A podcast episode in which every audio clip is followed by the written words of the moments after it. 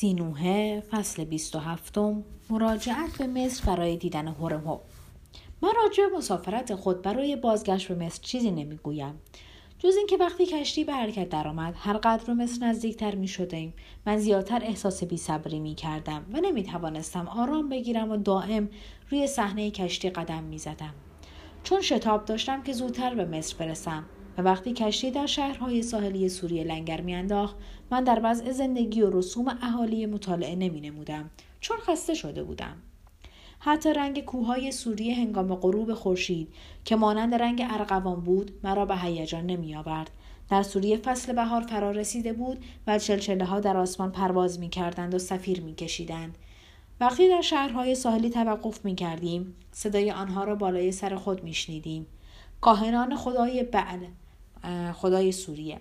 به مناسبت وصول بهار از معبدها بیرون آمده در کوچه ها نعره می‌زدند و صورت را میخراشیدند و در قفای آنها زنها و دخترهای جوان عرابه هایی میکشیدند که مردم میباید در آنها برای خدای بعل هدایا بگذارند. ولی تمام اینها در نظر من به مناسبت آنکه می‌خواستم به مصر برگردم بدون اهمیت بود و میل نداشتم که یک مرتبه دیگر آن مناظر را تماشا کنم زیرا در گذشته آنها را دیده بودم. وضع من در آن موقع که می‌خواستم به مصر مراجعت کنم مانند دانشمندی بود که عاشق زنی شده و می‌داند که باید ملاقات آن زن برود یا زن مزور به خانهاش بیاید و این دانشمند نمی‌تواند دیگر صفحات پاپیروس را نخواند و اگر بخواند از علومی که روی صفحات نوشته شده چیزی نخواهد فهمید مگر اینکه زن مذکور را ببیند و آن وقت حواسش برای خواندن کتاب جمع شود. من هم به مناسبت اینکه می‌دانستم به مصر می‌روم و وطن خود را می‌بینم از مشاهده مناظر شهرهای سوریه و رسوم و آداب سکنه آن بیزار بودم. می‌خواستم خود را به تبس برسانم و در آغاز شب در کوچه های شهر قدم بزنم و از مقابل خانه هایی که از گل ساخته شده بگذرم و اجاق هایی را که مقابل خانه ها نهاده و روی آنها ماهی سرخ می کنند ببینم و با نفس های بلند بوی ماهی را استشمام نمایم و باده مصر را به دهان بریزم و طعم آن را روی زبان مزه کنم و با آب رود نیل که بوی لجن می دهد ولی آن لجن برای من معطر است. خود را سیراب نمایم. می‌خواستم زودتر به مصر برسم تا اینکه روی پاپیروس هایی که در سواحل نیل می‌روید راه بروم با آن گیاه را زیر قدم های خود حس کنم و بوی گلهای وحشی سواحل نیل به مشامم برسد. وقتی خورشید طلوع می کند و به ستونهای رنگارنگ معبد آمون میتابد درخشندگی الوان آنها را ستایش نمایم.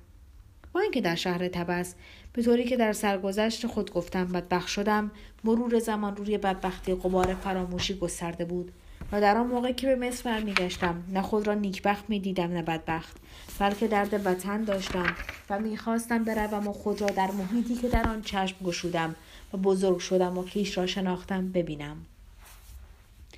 وقتی به سواحل ارز سینا رسیدیم با اینکه فصل بهار بود بادی که از خشکی به دریا میوزید هنگامی بود که به صورت ما برمیخورد صورت را میسوزانید. زیرا صحرای سینا یکی از نقاط گرم جهان است.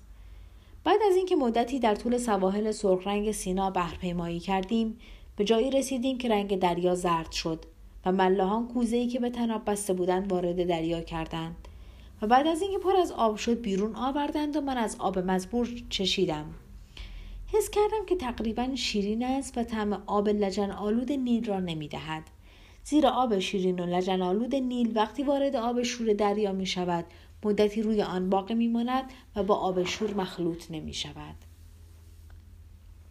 آن روز وقتی رود نیل بودیم و من آب رود نیل را نوشیدم به کاپتا غلام خود گفتم این آب در زائقه من از بهترین شراب ها لذیذتر است ولی کاپتا گفت آب در همه جا آب است ولو درون رود نیل باشد و نمی‌تواند جای شراب را بگیرد. گفتم من از این جهت از نوشیدن این آب خوشبختم که می‌دانم به مصر رسیدم. کاپتا گفت هر وقت من خود را در یکی از دکه های تبس یافتم و مشاهده کردم که سبوی پر از آب جو مقابل من نهادند. و وقتی آبجو را می نوشم دانه های جو وارد دهانم نمی شود یقین حاصل می کنم که به مصر رسیدم.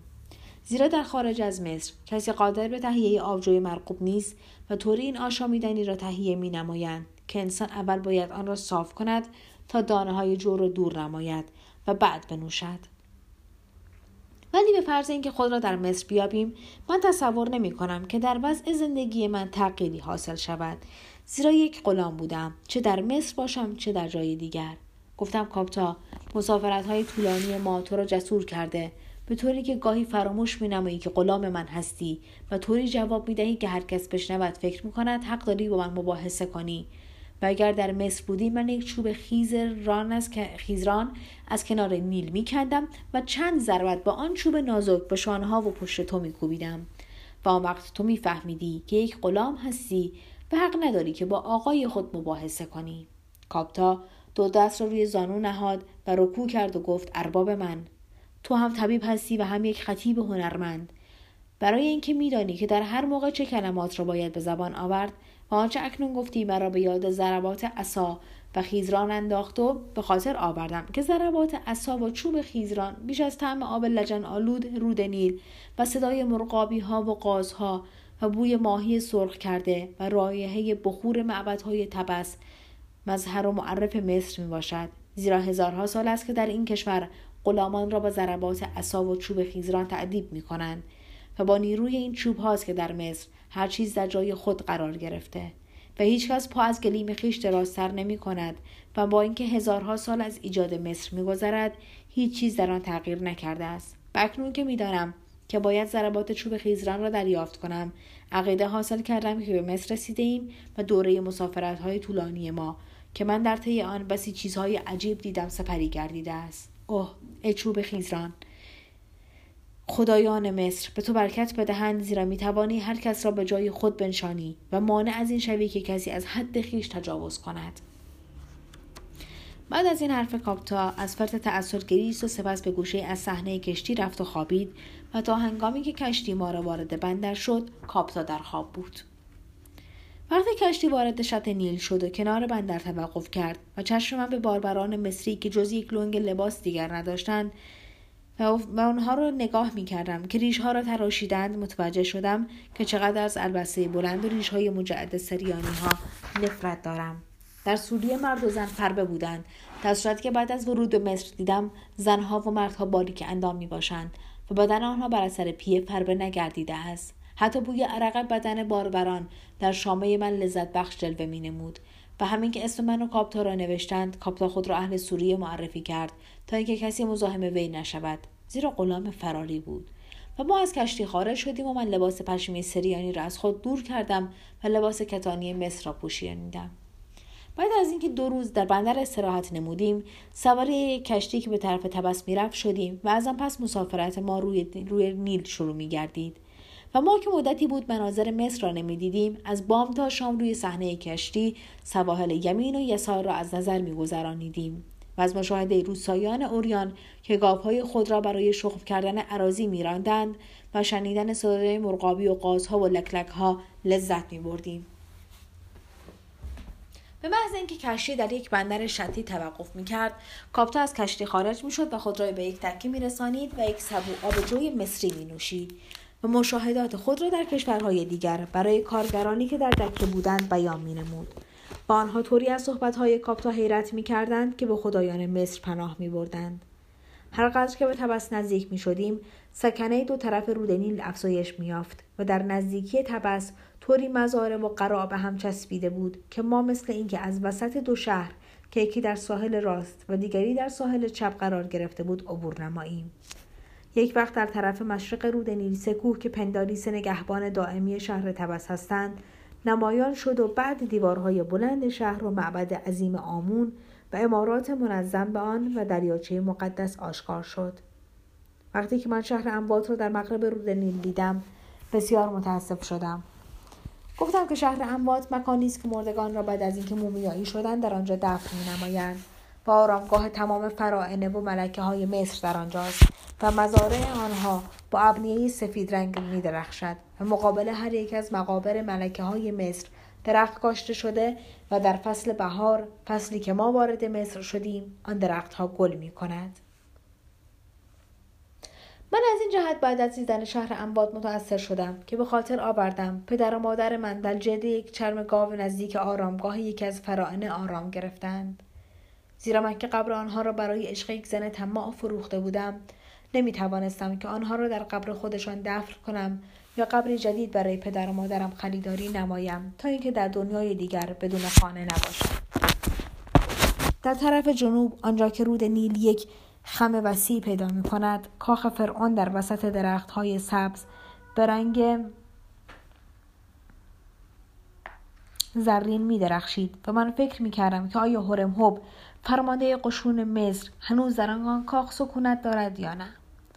هنگامی که من از مصر می رفتم وی مردی مقتدر بود و نزد فرعون تقرب داشت. لیکن هیچ کس از مقتضیات قضا و قدر آگاه نیست و نمی‌داند. مردی که امروز نزد پادشاهی دارای تقرب است فردا هم تقرب خود را حفظ خواهد کرد یا نه؟ کشتی ما در اسکله تبس نزدیک محله که من در آن بزرگ شده بودم توقف نمود. و یک مرتبه مثل این بود که من کودک هستم و خود را وسط مناظر همیشگی دوره طفولت می‌بینم. از بیاد آوردن خاطرات دوره کودکی و جوانی مسرور و هم محزون شدم و خیلی بر حال پدر و مادرم افسوس خوردم. زیرا آن دو نفر در همه عمر خود گرفتار رنج بودند تا اینکه بتوانند مرا دارای سواد کنند و به مدرسه بفرستند. ولی من بر اثر جوانی و وسوسه یک زن با آنها خیانت کردم و قبرشان را فروختم. طوری شرمنده شدم که می‌خواستم صورت را بپوشانم که سکنه تبس را نبینم. و آنها نگویند این از سینوه حق ناشناس که والدین خود را در دنیای دیگر بدون کاشانه کرد. قبل از اینکه من وارد تبس شوم برای زندگی خود در آن شهر نقشه معین نداشتم. چون وضع زندگی من در آنجا مربوط به این بود که هرم را ببینم و بدانم او بعد از اینکه گزارش مرا دریافت کرد چه خواهد کرد. ولی به محض اینکه قدم شهر تبس نهادم دریافتم که من در آن شهر مثل سابق پزشک خواهم شد ولی نه یک پزشک بزرگ و معروف بلکه طبیبی که در محله فقرا سکونت می کند و بیماران بیبزاعت را معالجه می نماید. با اینکه می‌دانستم که قصد ندارم که معلومات خود را که در کشورهای بیگانه فرا گرفته بودم وسیله شهرت و ثروت قیش قرار بدهم و عزم دارم که در محله فقرا سکونت نمایم حس کردم که خوشوقت و آرام شدم اگر پزشکی دیگر به جای من بود با آن همه معلومات در کشورهای دیگر فرا می گرفت. بعد از مراجعت به تبس در یکی از محلات اغنیا سکونت می کرد و نام خود را روی یک کتیبه زیبا بالای خانه می نوشت تا همه بدانند که پزشک مزبور نسبت به دیگران ممتاز است و کسانی که برای معالجه به او مراجعه می کنند باید هدایای گرانبها به او بدهند. ولی شگفت که من با اینکه می‌خواستم در محله فقرا زیست کنم و گمنام باشم خود را از این فکر خوشبخت می دیدم و این موضوع نشان می دهد که ما گاهی در مورد خواسته های خودمان نیز اشتباه می کنیم. نمی‌دانیم چه می خواهیم جهان را زیر پا می‌گذاریم و از کشوری به کشور دیگر می رویم و معلومات یا سیم و زر می اندوزیم که بعد از مراجعت به وطن مثل یکی از توانگران زندگی نماییم. و حشمت خود را به رخ دیگران بکشیم ولی پس از مراجعت حیرت زده می بینیم آنچه به ما لذت می دهد زندگی کردن در گوشه ای با گمنامی است. باربران اسکله اطراف ما را گرفته بودند تا اینکه بار ما را از کشتی خارج کنند و به یکی از مهمانخانه ها منتقل نمایند و موزی گذاف از ما بگیرند زیرا در همه جا وقتی مسافری وارد شهری می شود باربران بی از او بیش از دیگران اخاذی می کنند ولی من به کاپتا گفتم که میل ندارم که به مهمانخانه بروم و به بار بران بگو که بار ما از کشتی خارج نخواهد شد. کاپتا گفت مگر قصد نداری در این شهر توقف کنی؟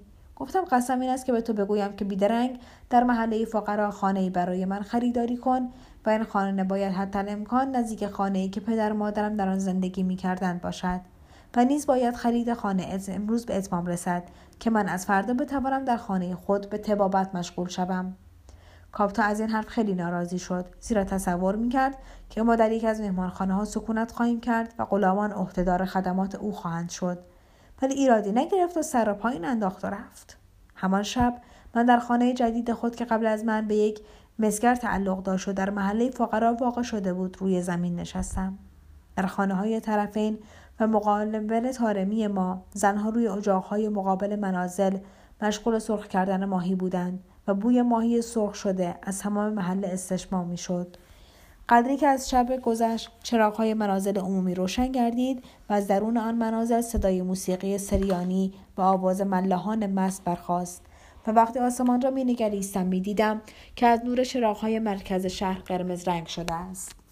بعد از سالها که من در اطراف جهان مشغول مسافرت و کسب معلومات بودم به جای اول یعنی خانه خود مراجعت کردم.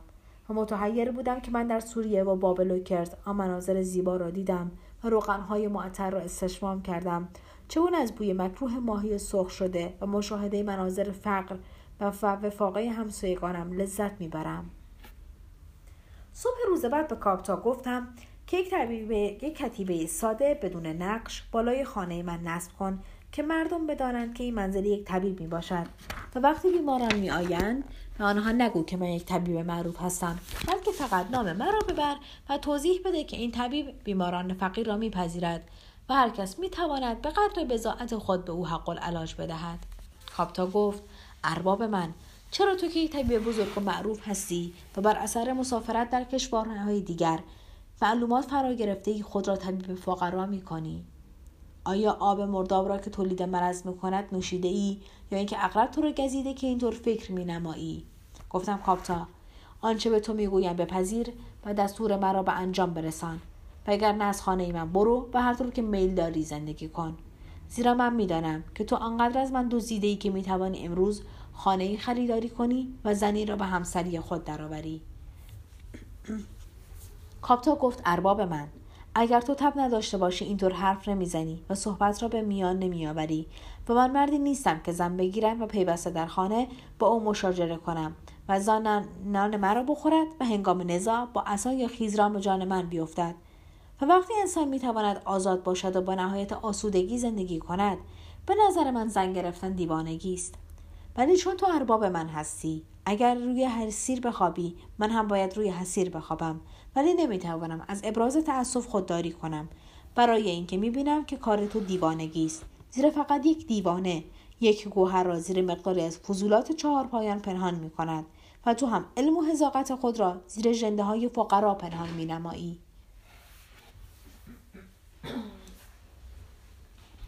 گفتم کاپتا وقتی انسان به دنیا می آید خواه غنی خواه فقیر.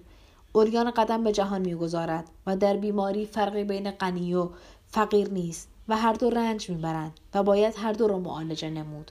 کاپتا گفت ولی بین هدیه‌ای که یک غنی بعد از معالجه خود می‌دهد با یک فقیر خیلی تفاوت وجود دارد. اگر من غلام فتری بودم و هنگام تولد غلام به شمار می آمدم می توانستم نظریه تو را بپذیرم. ولی چون بعد من آزاد بودم و بعد غلام شدم نمی توانم بپذیرم که غنی و فقیر در انسان متساوی باشند. گفتم کاپتا من بیمار غنی و فقیر را به یک چشم نگاه می کنم و برای مزید اطلاع تو می گویم که اگر طفلی بی والدین را پیدا کنم او را به فرزندی خواهم پذیرفت. کاپتا گفت این کاری بیفایده است. برای اینکه اطفال بیوالدین را در معبدهای مخصوص نگهداری می نمایند و آنها کاهن از درجه پایین می شوند و بعضی از آنها را مبدل به خاجه می کنند و به منازل اغنیا میفرستند که خدمتگزار یا محتفظ زنها باشند. و این خاجه ها در منزل اشراف به طور قطع بهتر از خانه والدین خود اگر زنده میماندن زندگی می‌کنند. اگر تو خواهان طفل هستی از زن گرفتن خودداری کن و با هیچ زن کوزه نشکن و در عوض از یکی از دخترهای جوان که بدون داشتن برادر باردار می‌شوند بخواه که بعد از تولد طفل خود را به تو واگذار کند و او ده مرتبه از خدای آمو تشخر کر خواهد کرد که تو را در سر راه او قرار داده. تا اینکه طفلش را از وی بگیری و بزرگ کنی.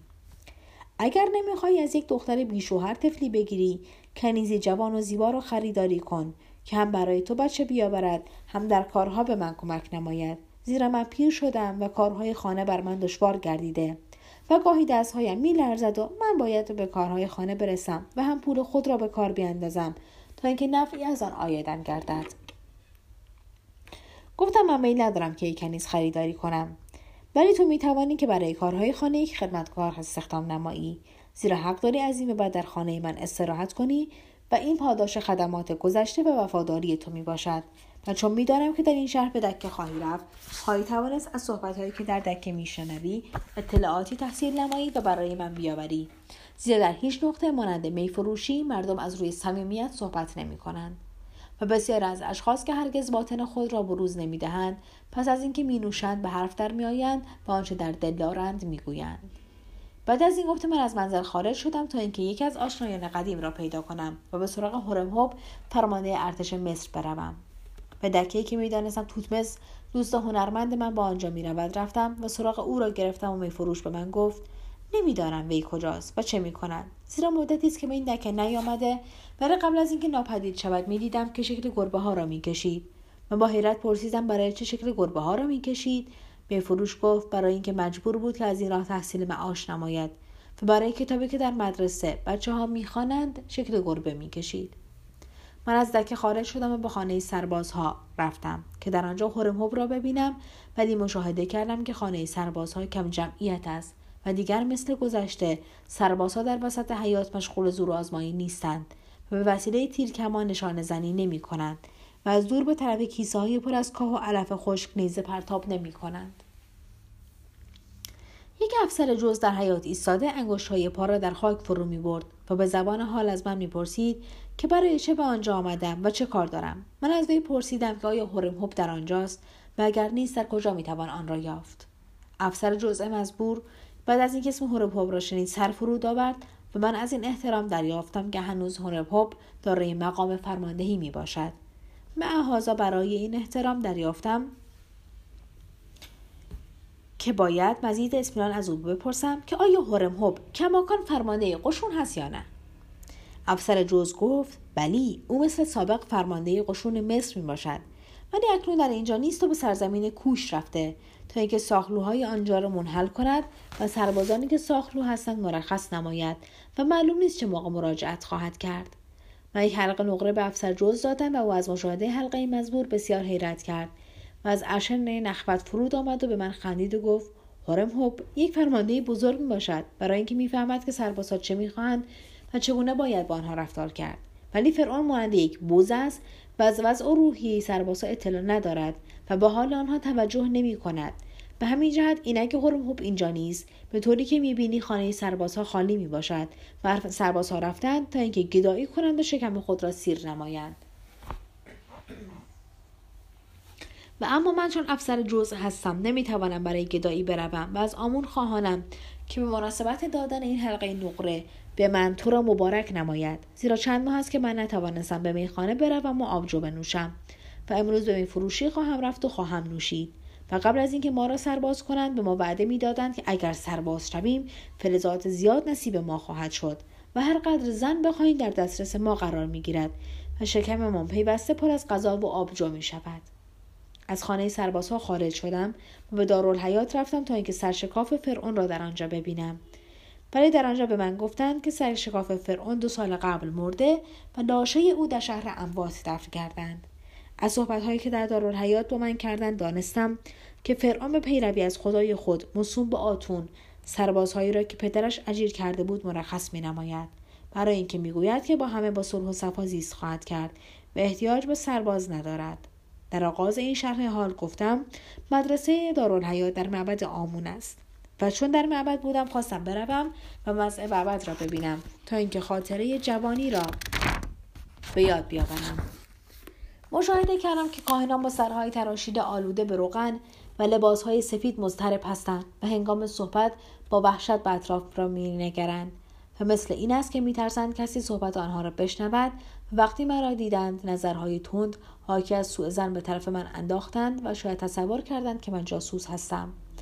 من از مقابل مجسمه های بزرگ فراعنه گذشته مصر که در معبد آمون نصب شده بود گذشتم و خود را به انتهای معبد رسانیدم و در آنجا با تعجب دیدم که یک معبد جدید به وجود آوردند. وقتی من در معبد آمون بودم آن عبادتگاه وجود نداشت و معلوم می شد که بعد از خروج من از معبد آمون و پس از اینکه از تبس خارج شدم آن را ساختند. وقتی وارد معبد مزبور شدم دیدم که دیوار ندارد بلکه حیاتی است. وسیع که ستونهای مرتفع اطراف آن ساختند و یک طرف حیات باز یعنی بدون ستون می باشد و محراب معبد آنجاست. به محراب نزدیک گردیدم و مشاهده کردم به جای اینکه هدایای معمولی یعنی گوسفند قربانی شده متحرات روی محراب بگذارند گندم و گل و میوه آنجا نهادند و بالای محراب یک نقش سنگی بزرگ به وجود آورده بودند که خدای آتون را به شکل دایره نشان می‌داد و از این دایره شعاهایی به اطراف کشیده شده بود و هر شعا منتهی به یک دست می‌شد و هر دست یک صلیب حیات را نگاه می داشت. کاهنان این معبد دارای لباس سفید بودند بدون اینکه سرها را تراشیده باشند. من مشاهده کردم که همه جوان هستند و وقتی من وارد معبد مزبور شدم کاهنان اطراف محراب حلقه زده سرود مقدس میخواندند. گوش فرا دادم متوجه شدم که آهنگ سرود در گوش من آشنا می باشد با آن را در اورشلیم باقا در کشور سوریه شنیدم. ولی از تمام چیزهای این معبد عجیبتر. مجسمه فرعون بود که بالای ستونها به نظر می رسید. من ستونها را شمردم و دیدم چهل ستون است و روی هر ستون مجسمه سنگی فرعون بزرگتر از جسه او به نظر می رسد. مجسمه ها را طوری ساخته بودند که فرعون دو دست را روی سینه نهاده در یک دست شلاق و در دست دیگر اسای سلطنتی داشت و مجسمه ها محراب را می نگریستند و من نمی‌دانم کدام مجسمه ساز طرح آن مجسمه ها را ریخته آنها را به وسیله شاگردان خیش ساخته بود ولی می‌دانم که مجسمه ساز تعمد داشت تمام نواقص اندام اوریان را که فرعون به ما نشان داده بود برعکس جلوه دهد. مثلا فرعون دارای دست و پاهایی لاغر است و در مجسمه دست و پا را طوری قطور کرده بودند که گویی دست و پاهای فرعون خیکی است که آن را باد کردند. از اعضای بدن گذشته مجسمه ساز صورت فرعون را مسخ نموده بود. تمام هنرمندان مجسمه سازان گذشته که مجسمه فرائنه قدیم را ساختند میکوشیدند که یک مجسمه شبیه به اصل آن باشد و کسی که هزارها سال بعد مجسمه یک فرعون را می‌بیند بداند که شکل او چگونه بوده است. ولی هنرمندی که مجسمه فرعون را تراشیده بود توجه به شباهت نداشت و وقتی انسان صورت فرعون را با زوایای بزرگ و کوچک و گونه های برجسته و صورت دراز می‌دید به وحشت میافتاد. و اگر دوست هنرمند من توتمس حضور داشت و مجسمه را مشاهده مینمود. می‌گفت که این مکتب جدید هنری است و در هنر جدید شکل اشخاص و اشیا نباید با خود آن شباهت داشته باشد. بلکه هنرمند هر طور که اشخاص و اشیا را می‌بیند باید صورت و اندام آنها را بکشد یا مجسمه آنان را بسازد و چیز دیگری که باعث حیرت من شد. اینکه چگونه فرعون مصر آمنهوتپ چهارم موافقت کرده است که مجسمه های او را به این شکل بتراشند.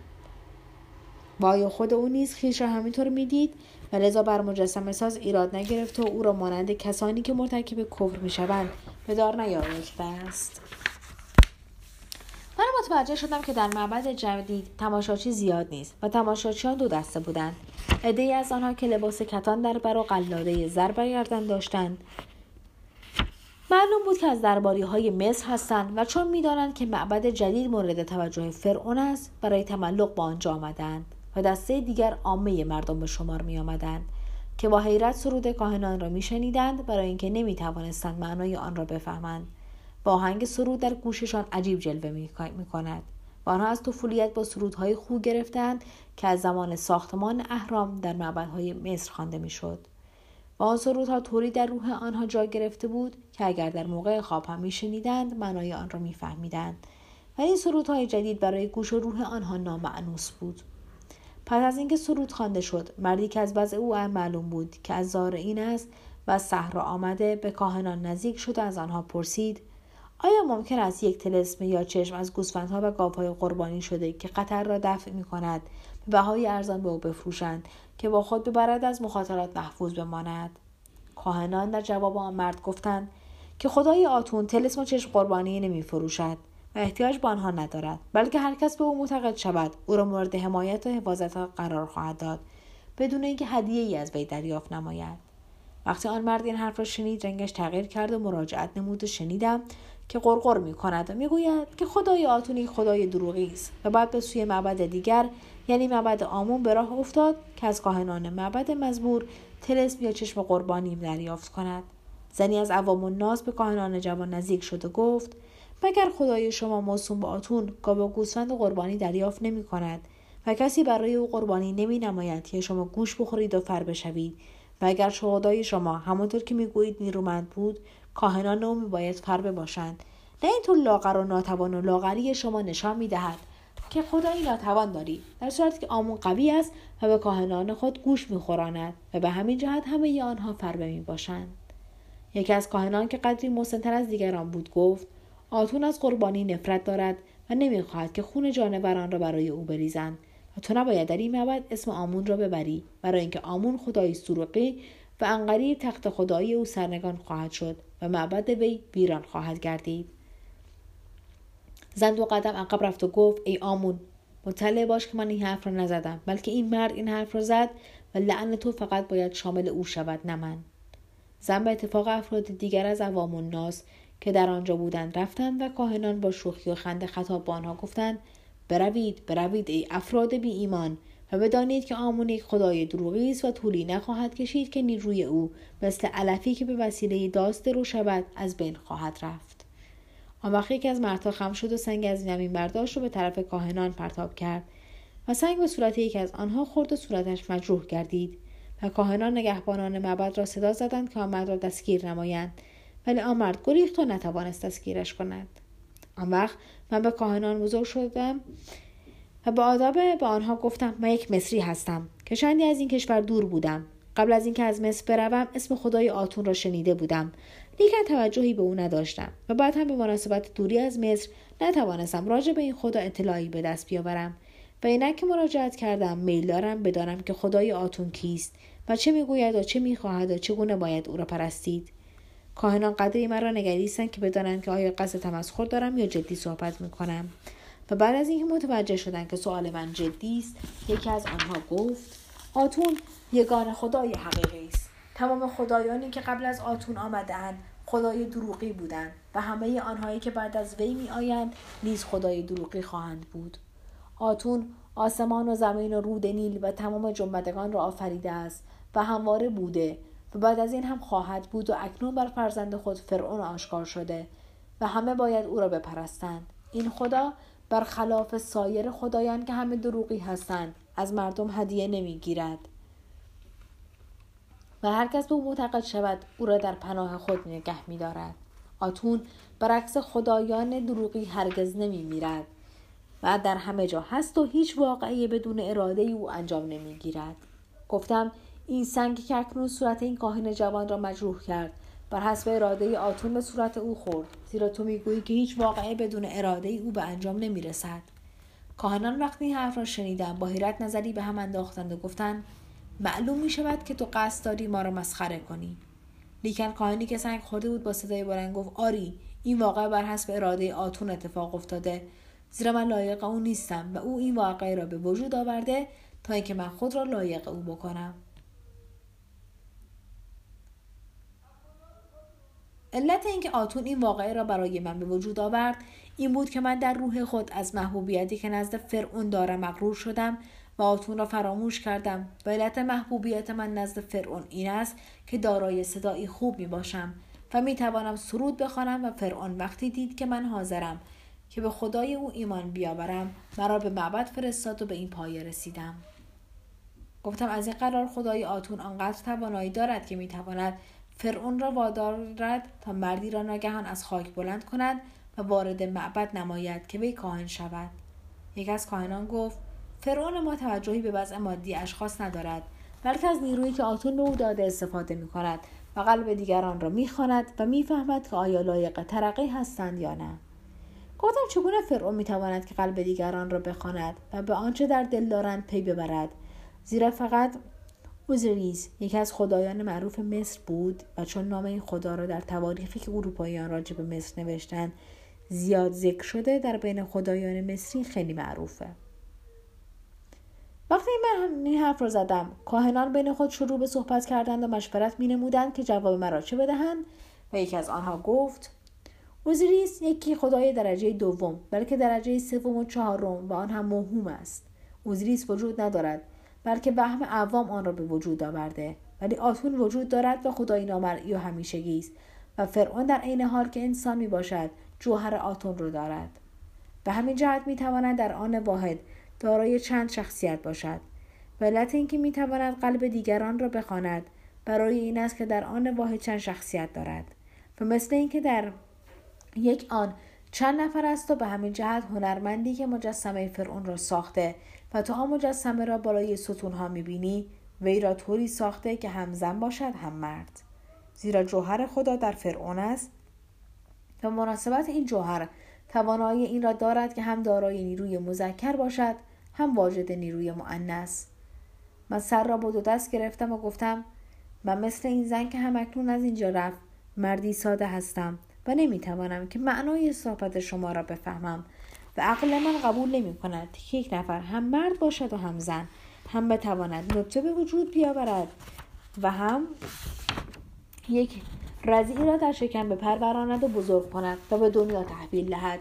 دیگر اینکه خود شما هم در خصوص خدای آتون اختلاف دارید. و مثل اینکه نمی‌دانید او کیست چه می‌گوید زیرا وقتی من سوالی از شما می‌کنم با یکدیگر مشورت مینمایید و بعد جواب مرا می‌دهید. کاهنان بر این گفته اعتراض کردند و گفتند اینطور نیست و ما در خصوص خدای آتون کوچکترین تردید و اختلاف نداریم و او خدایی است کامل یعنی بدون نقص و همواره بوده و پیوسته خواهد بود. ولی ما ناقص هستیم و چون نقص داریم نمی‌توانیم خدای آتون را درست بشناسیم.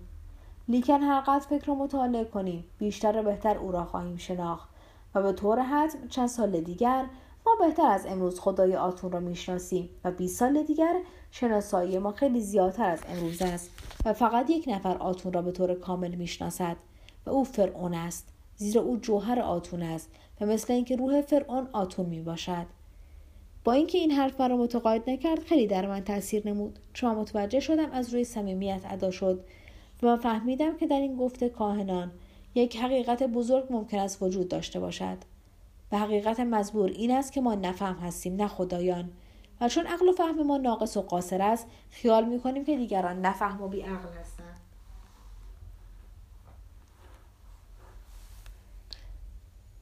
فهمیدم که در جهان ممکن است حقایقی وجود داشته باشد که چشم ما نمی بیند و گوش ما نمی شنود و دست ما لمس نمی نماید. معهاز آن حقایق وجود دارد. بنابراین وقتی که ما چیزی نمی‌فهمیم نماید منکر آن بشویم و بگوییم که وجود ندارد و شاید فرعون هم حقیقتی را یافته که به نام آتون می‌خواند. ولی من که عقل و فهم درست ندارم نمی‌توانم بفهمم آتون کیست و چیست. چون نتوانستم آشنایان خود را پیدا کنم به منظر مراجعت کردم و دیدم که کاپتا طبق دستور من کتیبه بالای خانه نصب کرده و خود را در خانه نشسته یک سبوی آبجو مقابل خود نهاده. گاهی جرعی از آن می نوشد در خانه من چند بیمار نشسته بود و انتظار مراجعت مرا میکشیدند و من بعد مادری را فرا خواندم که طفلی نحیف در آغوش داشت و به من می‌گفت روز به روز سفر شیرخوار او ضعیفتر می شود.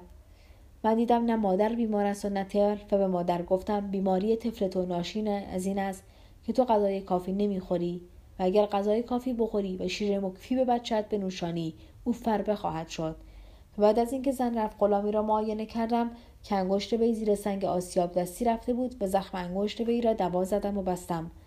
آنگاه مردی را که کاتب بود مورد معاینه قرار دادم و دیدم یک قطب بزرگی یک مشت در وسط گلوی اوست و دوایی که از یک گیاه دریایی گرفته می شود به او خورانیدم و گفتم این قده باید از وسط گلوی تو بیرون بیاید و تو بعد از آن باید مدتی دراز بکشی تا زخم بهبود یابد. آیا ممکن است که من به خانه ای تو بیایم؟ و در آنجا این قده را از گلویت بیرون بیاورم و مرد جواب مثبت داد و قرار شد که من روز بعد به خانه او بروم و قده را از گلویش بیرون بیاورم. مرد وقتی می‌خواست برود دو حلقه مس از جیب بیرون آورد که با حق العلاج به من بدهد و به او گفتم من هنوز تو را معالجه نکردم که چیزی از تو دریافت کنم. گفت تو من دوا خورانیده ای و من باید حق تو را تقدیم کنم. گفتم من بدون اینکه از تو هدیه ای بگیرم تو را معالجه خواهم کرد و در عوض اگر روزی محتاج کاتب شدم از هنر تو استفاده خواهم نمود. بعد زنی جوان که در یکی از خانه های عمومی مجاور زندگی می کرد چشم های خود را به من نشان داد و گفت چشم من درد می کند و درد چشم را رفت کن. من در چشم او دارو ریختم و زن می‌خواست که حق العلاج مرا مثل زنهایی که خود را ارزان میفروشند تعدیه کند. من به وی گفتم که یک نوع ناخوشی دارم که مانع از این است که با زنها تفریح نمایم و برای اینکه بهتر به او خدمت کنم دو برآمدگی کوچک مثل دکمه را که روی شکم او بود برداشتم که در نظر مشتری ها زشت جلوه ننماید. ولی در آن روز اول من حتی یک حلقه کوچک مس از این را نگرفتم. به طوری که وقتی آنها رفتند و کاپتا برای من غذا آورد گفت ارباب من تو امروز آنقدر از کار خود استفاده نکردی که بهای نمکی که من در این تعام ریختم آید تو شود. کاپتا غلام من غذای مزبور را که یک مرغابی بریان بود آن روز از یکی از خوراکپزی های تبس خریداری کرد و گرم نگاه داشت تا اینکه هنگام صرف غذا به من بخوراند در شهر تبس مرغابی و قاز را طوری بریان می کنند که من نظیر آن را در هیچ یک از کشورها ندیدم و در شهر ما مرغابی و قاز را در یک ظرف فلزی می‌گذارند و درش را میبندند و زد ظرف را در کوره ای جا می‌دهند و در نتیجه مرغابی و قاز طوری کباب می شود که تب مایات آن در خود غذا باقی میماند و تلف نمیگردد. و این نوع غذا پختن در هیچ کشوری متداول نیست و فقط در تبس این غذای لذیذ را طبخ می کند.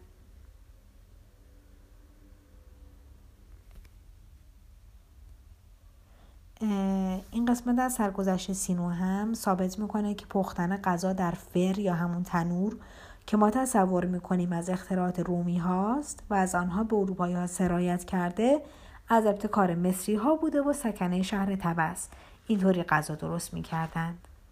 کاپتا در آن شب آشامیدنی گوارا به من نوشانید و با اینکه در آن روز من حق العلاج از کسی نگرفته بودم طوری خوشوقت بودم که گویی بازرگانی توانگر را معالجه کردم و او به من یک گردنبند زر داده است. این را هم بگویم. غلامی که من آن روز انگشت او را معالجه کردم چند روز دیگر که انگشتش به کلی خوب شد نزد من آمد و یک پیمان آرد برای من آورد و می‌گفت آرد مزبور از یک آسیاب سرقت کرده تا اینکه حق العلاجی به من بدهد. و لذا بابت روز اول من فقط یک پیمانه آرد برایم سود داشت. ولی من آرد را از آن قلاب نپذیرفتم و گفتم مال تو باشد. روز بعد قلاب من که از خانه بیرون رفته بود مراجعت کرد و به من گفت سینوه من تصور می کنم امروز و روزهای بعد بیماران زیاد به تو مراجعه خواهند کرد. وقتی بیرون رفتم شنیدم که مردم می‌گویند که از دیروز طبیبی در خانه مسگر سابق منزل کرده که خیلی هزاقت دارد و بیماران را معالجه می کند و از آنها چیزی دریافت نمی نماید و بیماران فقیر حلقه های مس می دهد. کاپتا می گفت که فقرا به یکدیگر توصیه می کنند که زودتر به این طبیب مراجعه کنند تا هم مرض خود را معالجه نمایند و هم از او مس بگیرید زیرا این طبیب که اینطور به مردم فلز می دهد و چیزی دریافت نمی نماید به زودی طوری فقیر خواهد شد که مجبور شود خانه خود را هم بفروشد و از این محله برود. بعضی هم می‌گفتند که این سینوه شاید دیوان است و اگر به این دیوانگی ادامه بدهد او را در یک اتاق تاریک محبوس خواهند کرد و روی سرش زالو خواهند گذاشت تا دیوانگی وی از بین برود. من که این حرف را از مردم شنیدم بر حماقت آنها خندیدم چون می‌دانستم که تو ارباب من مردی ثروتمند هستی. برای اینکه طبق دستور تو من فلزات تو را به کار انداختم و تو می‌توانی از سود طلایی که داری به خوبی زندگی کنی. و هر شب مثل امشب مرغابی یا قاز بخوری؟ بعد غلام من گفت ولی من از یک چیز تو میترسم. و آن عادی نبودن توست. و تو یک مرد معمولی نمی باشی. و به همین جهت ممکن است یک روز در صدد درایی که هرچه زرداری دور بریزی و این خانه را به زمینه من که غلامت هستم بفروشی. زیر یک مرتبه این کار را کردی و خانه خود را به زمینه مرا به یک زن که عاشق او شده بودی فروختی. و اگر من نمی گریختم اکنون غلام آن زن بودم. این است که فردا تو باید کاغذ را به وسیله کاتب بنویسی و در آن بگویی که من آزاد هستم و می‌توانم به طیب خاطر هر جا که میل دارم بروم و کسی نمی‌تواند مرا خریداری نماید. زیرا غلام نمی باشم و من از این جهت از تو نوشته می‌خواهم که حرف از بین می‌رود ولی نوشته تا ابق باقی میماند. زیرا پاپیروس از بین رفتنی نیست. سینوه فصل 28 تشویش مردم تبس برای آینده. آن شب که کاپتا این حرف را زد من به مناسبت اینکه در تبس فقرا را مجانی معالجه کرده بودم شادمان بودم و غذا و آشامدنی هم شادمانی مرا زیادتر کرد. بهار بود و گلهای عقاقیا هوا را معطر می کرد و از اسکله رودنیل بوی کالاهای سوریه به مشام می رسید و از منازل عمومی موسیقی سریانی شنیده می شد و جغدها خوانندگی می کردند و من روح خود را مشعوف میافتم و به همین جهت به کاپتا اجازه دادم که در یک جام سفالین برای خود نوشیدنی بریزد و به او گفتم کاپتا قبل از اینکه تو از من بخواهی که من تو را آزاد کنم من در باطن تو را آزاد کرده بودم. آزادی تو از روزی شروع شد که من و تو می‌خواستیم از این شهر فرار کنیم و من فلز نداشتم و تو مجموعه پسندازه یک عمر خود را به من دادی. تا اینکه بتوانیم بگریزیم. آن روز من تصمیم گرفتم به محض اینکه ثروتمند شدم تو را آزاد کنم و بعد به تو بگویم اگر مایل هستی مثل یک خادم نه غلام نزد من بمان وگرنه هر جا که می‌خواهی برو. اینک هم به تو می‌گویم که آزاد هستی و برای مزید اطمینان تو فردا به وسیله کاتب نوشته ای خواهم نوشت که تو اطمینان داشته باشی که آزاد می باشی ولی چون گفتی که من از سود زر خود زندگی خواهم کرد بگو چگونه زر به من سود میرساند و مگر تو به طوری که من گفتم طلاهای مرا در معبد آمون به بدیعه نگذاشتی؟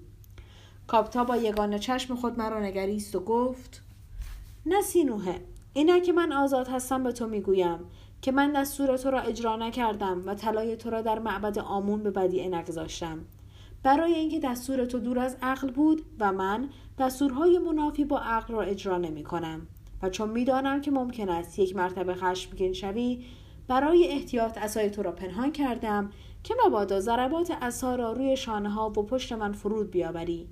و اما برای اینکه بدانی چرا دستور تو را اجرا نکردم می‌گویم فقط ابلهان طلای خود را به معبد میسپارند زیرا به ودیعه گذاشتن زر در معبد دو عیب بزرگ دارد.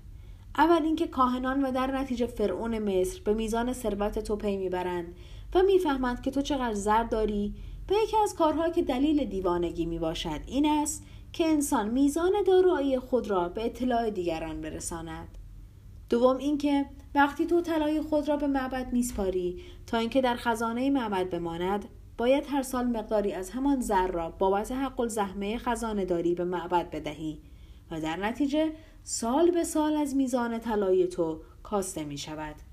این است هنگامی که تو از خانه بیرون رفتی تا اینکه در شهر گردش کنی و دوستان قدیم را ببینی من در شهر به حرکت درآمدم که بدانم چگونه می‌توان طلا را به کار انداخت تا اینکه انسان از سود آن بهرهمند شود و بدون اینکه کاری انجام بدهد و زحمت بکشد سود ببرد من فهمیدم که در شهر تبس دیگر هیچکس طلای خود را به معبد آمون نمیسپارد. برای اینکه اعتماد ندارد و میترسد که طلای او از بین ببرد. و چون برای سپردن طلا نمی‌توان به معبد اعتماد کرد لاجرم در سراسر مصر جایی مطمئن وجود ندارد که انسان بتواند طلای خود را با آنجا بسپارد. دیگر اینکه ضمن اطلاعاتی که کسب کردم مطلع شدم که خدای آمون زمین های خود را می فروشد. گفتم دروغ می‌گویی خدای آمون یعنی معبد آمون. هرگز زمین نمی فروشد بلکه پیوسته زمین خریداری می کند و هر سال بر ثروت خود می افزاید. کاپتا گفت ولی اکنون معبد آمون پنهانی زمین های خود را می فروشد و عراضی مزبور را مبدل به زر و سیم می کند و آنها را در خزانه خود جا می دهد و از بس ما معبد زمین ها را فروخته و زر و سیم جامع کرده اکنون در مصر سیم و زر کمیاب شده است. گفتم آیا تو زر مرا دادی و زمین خریداری کردی؟ کاپتا گفت نه ارباب من. من زر تو را ندادم و زمین خریداری نکردم. برای اینکه نه من از زراعت اطلاع دارم و نه تو. و اگر طلای تو را می‌دادم و زمین خریداری می‌کردم. مباشرین و زارعین و غلامانی که در مزارع کار می‌کنند محصول مزارع تو را از من میدزدیدند. در صورتی که اینک من در شهر تبس میدزدم یعنی دیگران را فریب می‌دهم. دیگر اینکه من حس کردم که فروش زمین از طرف معبد آمون یعنی از طرف معبدی که بیش از صدها سال است که زمین خریداری می کند بدون علت نیست و معبد مزبور می داند که نمی تواند در آینده مقابل خدای جدید مقاومت نماید و باید از بین برود و لذا پیشا پیش زمین های خود را می فروشد که این زمین ها نصیب خدای جدید فرعون ما نشود. لذا خرید زمین هایی که معبد آمون می فروشد خطرناک می باشد زیرا ممکن است خدای جدید دعوی کند که تمام تعراضی خدای گذشته که از طرف او به مردم فروخته شده به وی تعلق دارد و تمام زمین هایی را که مردم از معبد آمون خریداری کرده ضبط نماید بدون اینکه بهای آن را به مردم بپردازد. گفتم اینها که گفتی مسائل متفرقه بود و من از تو پرسیدم که طلای مرا چه کردی و به چه مصرف رسانیدی که می‌گویی سود آن آید من خواهد گردید. کاپتا گفت نظر به اینکه معبد آمون زمین های کشاورزی خود را می فروشد و طلا و نقره جمع آوری می کند به طوری که گفتم زر و سیم در مصر کم شده است و کمیابی زر و سیم سبب گردیده که بهای خانه ام از خانه مسکونی و محل بازرگانی پایین آمده.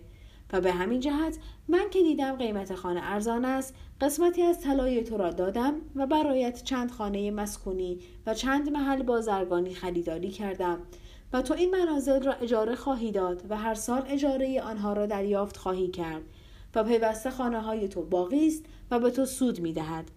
و چون من فکر می کردم که از طرف تو برای خرید این خانه ها اختیار تام دارم بدون مهر تو آنها را خریداری کردم و اگر خریداران به من هدیه ای به عنوان حق الزحمه بدهند؟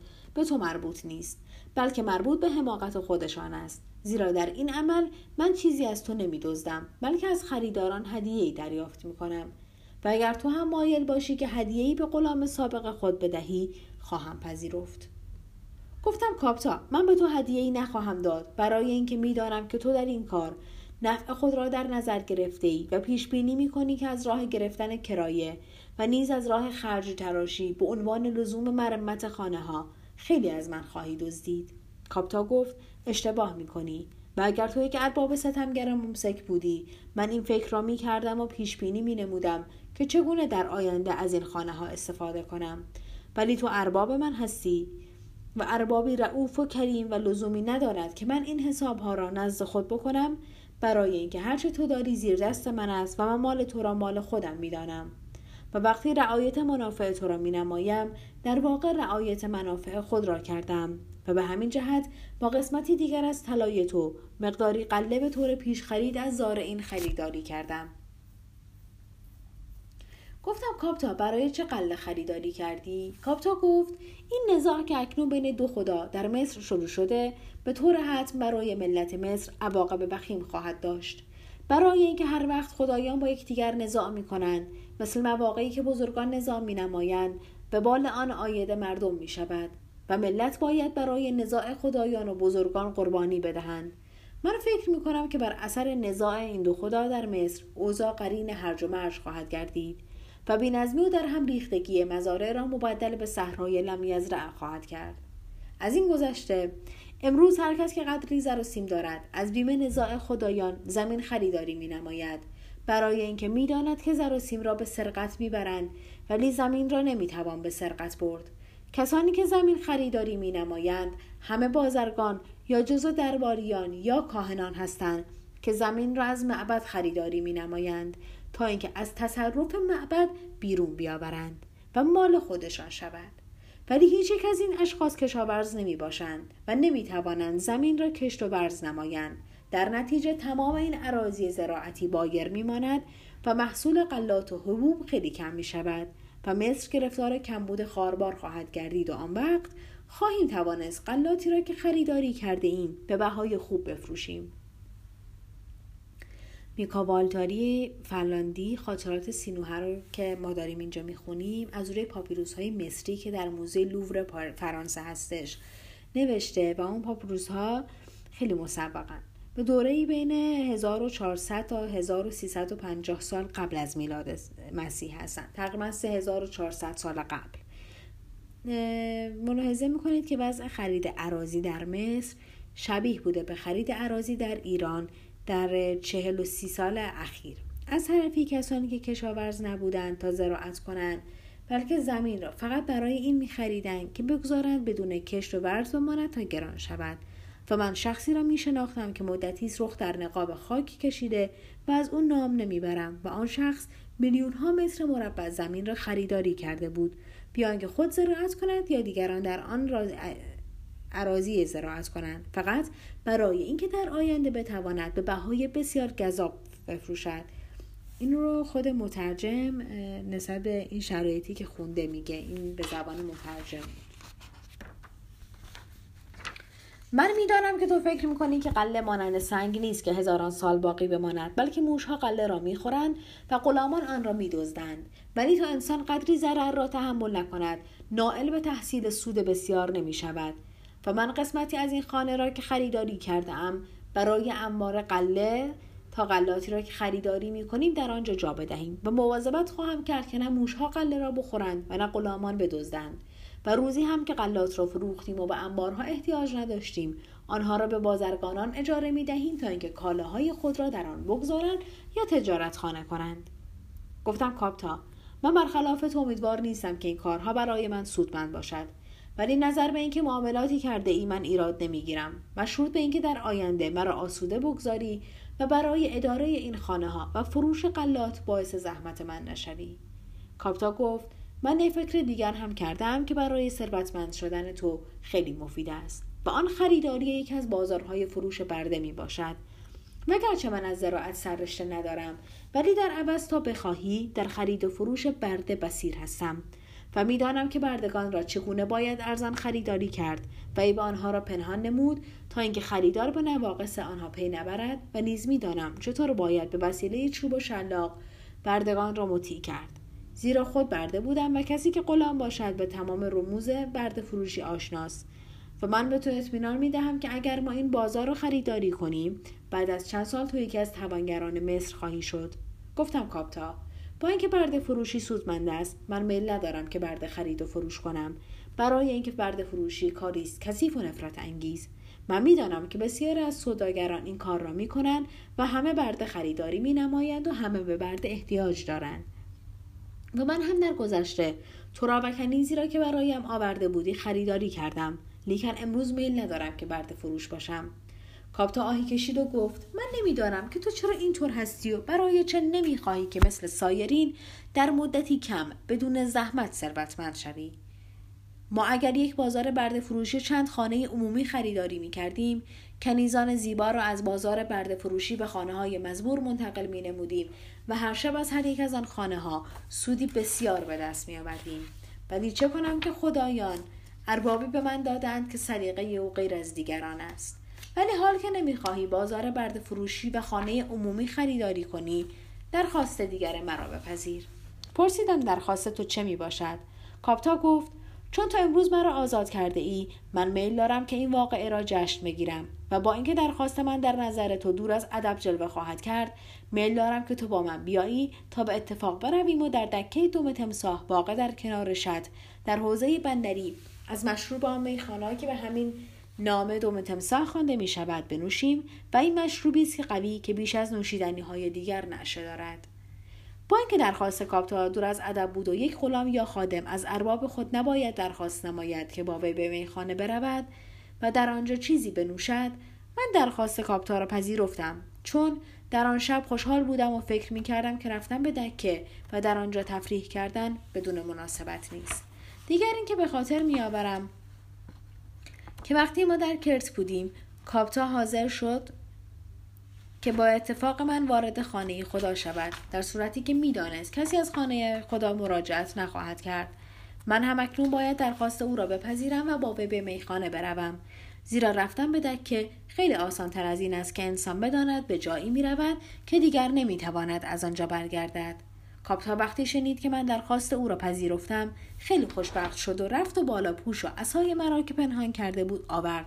و بالا پوش مرا بر دوشم نهاد و عصا را به دستم داد و ما از خانه خارج شدیم و به طرف میخانه دوم تمساح به راه افتادیم تکه دوم تمساح در وسط محله بندری بین دو خانه قرار گرفته بود و قبل از اینکه وارد میخانه شویم من دیدم که بالای میخانه یک تمساح بزرگ خشک شده آویخته است که چشمهای شیشه ای دارد و دهان بازش دندانهای تیز او را نشان می دهد. وقتی قدم به دکه نهادیم مشاهده کردم که دارای دیوارهای ستبر می باشد و فایده دیوارهای کلفت این است که در فصل تابستان خونکی و در فصل زمستان حرارت را در میخانه حفظ کند. از وضع ورود کاپتا فهمیدم که وی لااقل یک مرتبه با آن میخانه رفته با وضع محلی آشناس و پس از اینکه نشستیم من مشاهده کردم که کف میخانه و دیوارها مثل منازل توانگران مفروش با چوب است و روی چوب دیوارها نقوش گوناگون دیده می شود.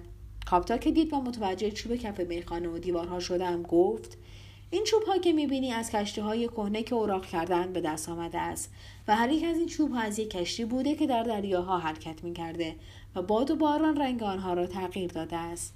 مشتری هایی که در دکه بودند نظری از روی کنجکاوی به من انداختند و بعد به کار خود مشغول شدند. کاپتا دستور داد که برای ما دم تمساح بیاورند و به صاحب دکه گفت که مشروب ما را خود او تهیه نماید و معلوم می‌شد که دم تمساح مشروبی است که باید آن را تهیه کرد. یعنی مانند نوشیدنی های دیگر نیست که بیمعتلی آن را از سبو در پیاله بریزند و بیاورند.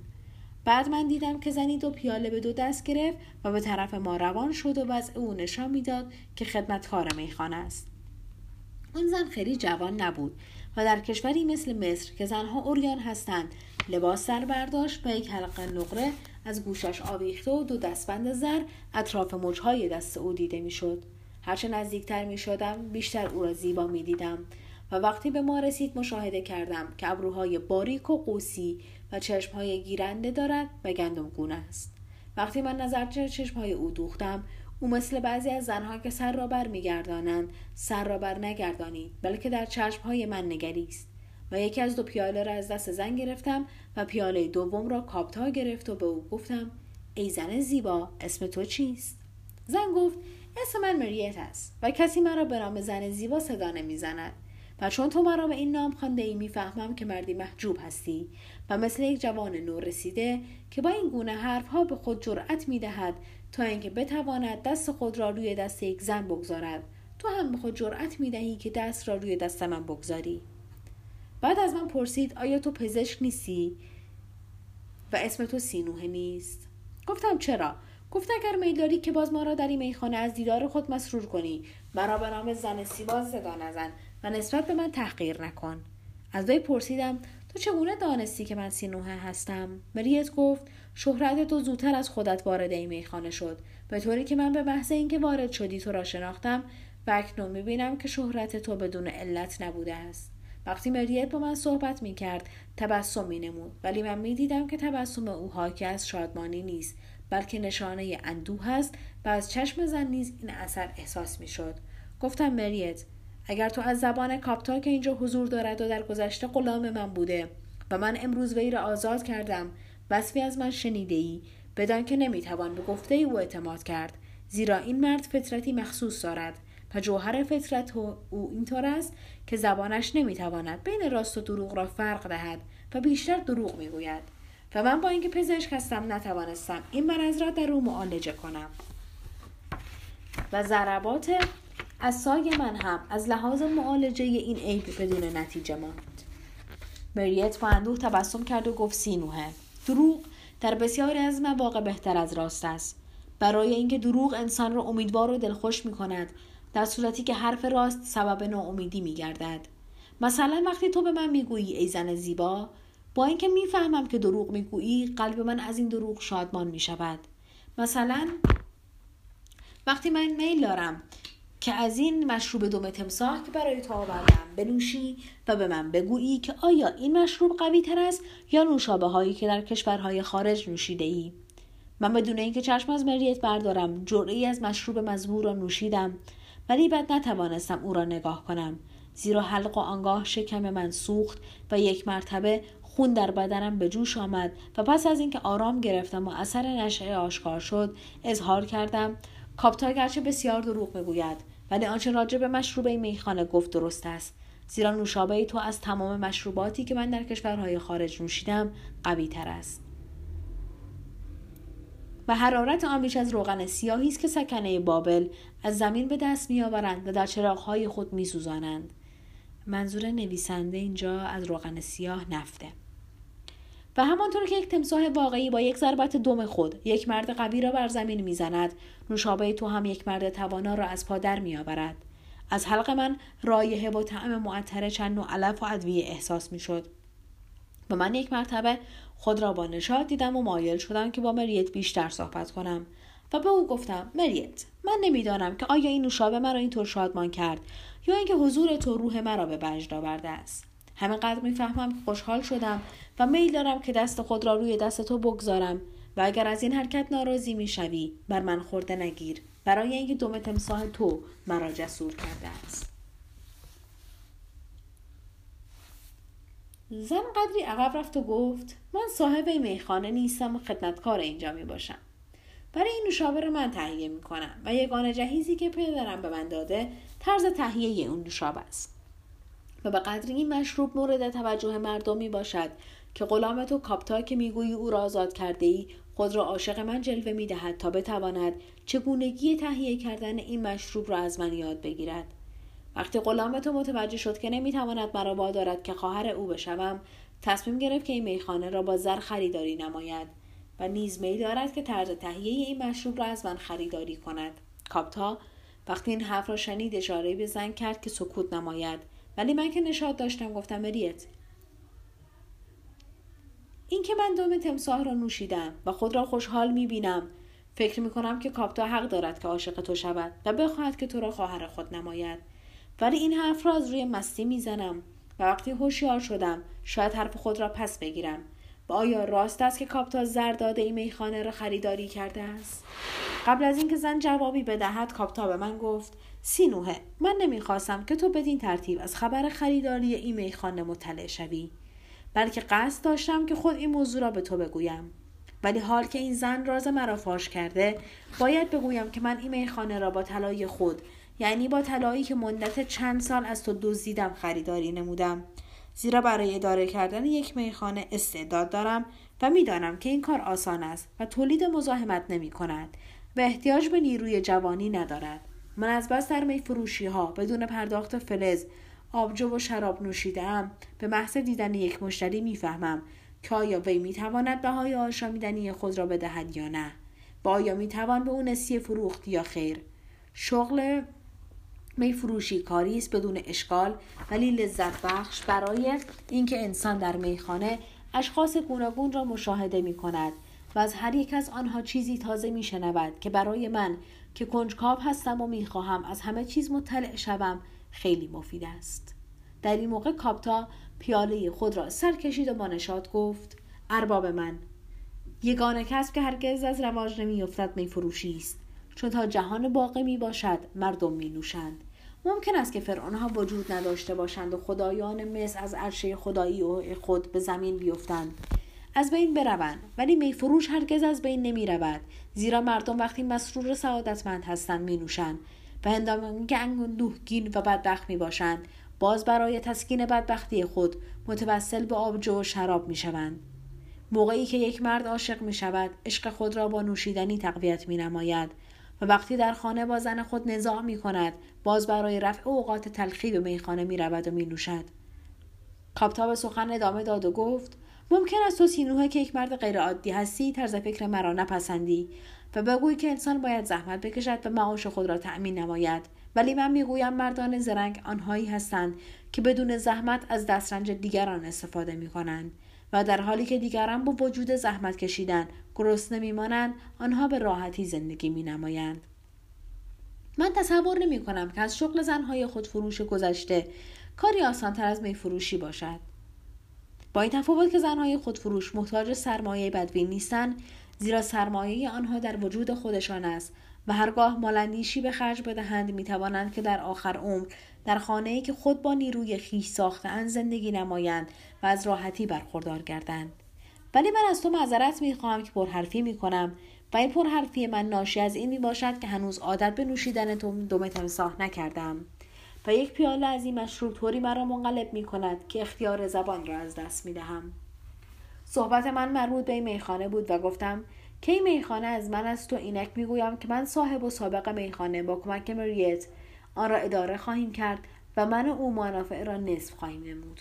صاحب سابقه میخانه که بعد از این کارگر من خواهد شد به هزار خدای مصر سوگند یاد کرده که بیش از نصف منافع را تصاحب ننماید و از من ندزدد و من یقین دارم که او نخواهد دزدید. برای اینکه مردی متدین است و یکی از مشتری های او جزء کاهنان هستند و اینان از مشتری های خوب به شمار میآیند برای اینکه زیاد دم تمساح می نوشند علتش این است که کاهنان عادت کردند از شراب قوی تاکستان های معبد آمون بنوشند و آنهایی که این شراب را می نوشند از یک یا دو دم تمساح مست نمی شوند و اما از این جهت ادهی از مشتریان این میخانه از کاهنان هستند که میفروش میاندیشد که منافع کس را به منافع مذهبی مربوط کند که اولی از دومی سودمند شود و تا امروز همینطور شده است. ولی مثل این است که از من زیاد حرف می‌زنند و پرحرفی من ناشی از این می باشد که امروز یکی از روزهای شادمانی من است. و باور کن که بزرگترین علت شادمانی من این می باشد که می بینم تو نسبت من خشمگین نیستی و مرا مثل گذشته خادم خود نمی بینی. غلام خود نمی بینی و خادم خود می دانی. در صورتی که من امروز مردی آزاد شده شروع به میفروشی کردم. گویین که برخی عقیده دارند که شغل میفروشی خوب نیست. بعد از این حرف کاپتا از روی مستی به گری افتاد و سرش را روی زانوهای من نهاد و من به زور سرش را از روی زانوهای خود بلند کردم و گفتم برخیز و درون میخانه این حرکات جلف را نکن. زیرا اگر مشتری ها ببینند صاحب جدید میخانه اینقدر جلف است نسبت به تو بدبین می‌شوند و شاید دیگر اینجا نیایند. بعد از اینکه کاپتا سر بلند کرده از او پرسیدم نکته ای وجود دارد که من نمی‌فهمم. با آن مسئله فروش میخانه است. چون اگر این میخانه اینطور که تو می‌گویی رواج دارد چرا صاحبش راضی شده که آن را به تو بفروشد و بعد به عنوان شاگرد برای تو کار کند و در منافع سهیم باشد؟ کاپتا که هنوز اشک چشمهایش خشک نشده بود گفت سینوه تو استعداد مخصوصی داری که به وسیله دلایل خود که تلختر از افسنیده است شاید این مرا زهر آگین نمایی. اگر به تو بگویم که من و این میفروش دوست زمان کودکی هستیم و در گذشته در شادی و غم یکدیگر شریک بوده ایم آیا قبول می‌کنی که به پاس دوستی قدیم حاضر شده این میخانه را به من بفروشد؟ ولی چون می‌دانم که این گفته تو را متقاعد نمی نماید ناچارم تصدیق نمایم که خود من هم از این دلیل متقاعد نمی شوم و ناگزیر باید تصدیق کنم که در فروش این میخانه از طرف میفروش به من راضی وجود دارد. من تصور می‌کنم که راز میفروش مربوط به جنگ خدای جدید فرعون مصر با آمون خدای قدیم می باشد. و چون در هر اقتشاش در کشور مصر نخستین جایی که مورد حمله قرار می‌گیرد میخانه است و مردم میریزند و تا بتوانند آبجو و شراب می نوشند و خمها و سبوها را می شکنند و خود میفروش را در رودخانه نیل غرق می نمایند صاحب این خانه وحشت کرده است. زیرا صاحب میفروشی یکی از طرفداران جدی آمون خدای قدیم مصر است و به قدری تعصب خرج داده که امروز نمی‌تواند خدای قدیم را انکار کند و به خدای جدید معتقد شود. زیرا هیچ کس نمیپذیرد که وی اعتقاد خود را تغییر داده و پیرو خدای جدید شده است. از طرف این نیمه فروش متوجه گردیده که خدای آمون سخت گرفتار وحشت شده. به طوری که معبد آمون زمین های زراعتی خود را می فروشد زیرا فکر می کنند که شاید روزی عراضی را از او بگیرند. من هم بعد از اینکه دانستم به فروش متوحش گردیده. طوری حرف زدم که در وحشت او افسودم و گفتم هرچه زودتر خود را از میخانه آسوده کن. زیرا اگر وضع ناگوار پیش بیاید. سرمایه در این میخانه از بین خواهد رفت. او هم که خیلی بیمناک شده بود پذیرفت و میخانه خود را به من فروخت ولی چون می‌دانستم که برای اداره کردن میخانه لیاقت دارد و شاگردی بهتر از او پیدا نخواهم کرد از وی و مریت درخواست بودم که در این میخانه باقی بمانند. گفتم کاپتا من نمی‌دانم که آیا بعد از این تو از این میخانه استفاده خواهی کرد یا نه. ولی می‌فهمم که تو در روز کارهای بسیار به انجام رسانیده ای و اگر من بودم نمی‌توانستم که در یک روز این همه از کارها را به انجام برسانم و آنگاه برخواستیم و از دکه خارج شدیم و من حس می کردم که کاپتا به کلی مست است و نمی‌تواند درست راه برود و یک دو تمساه او را خراب کرده است.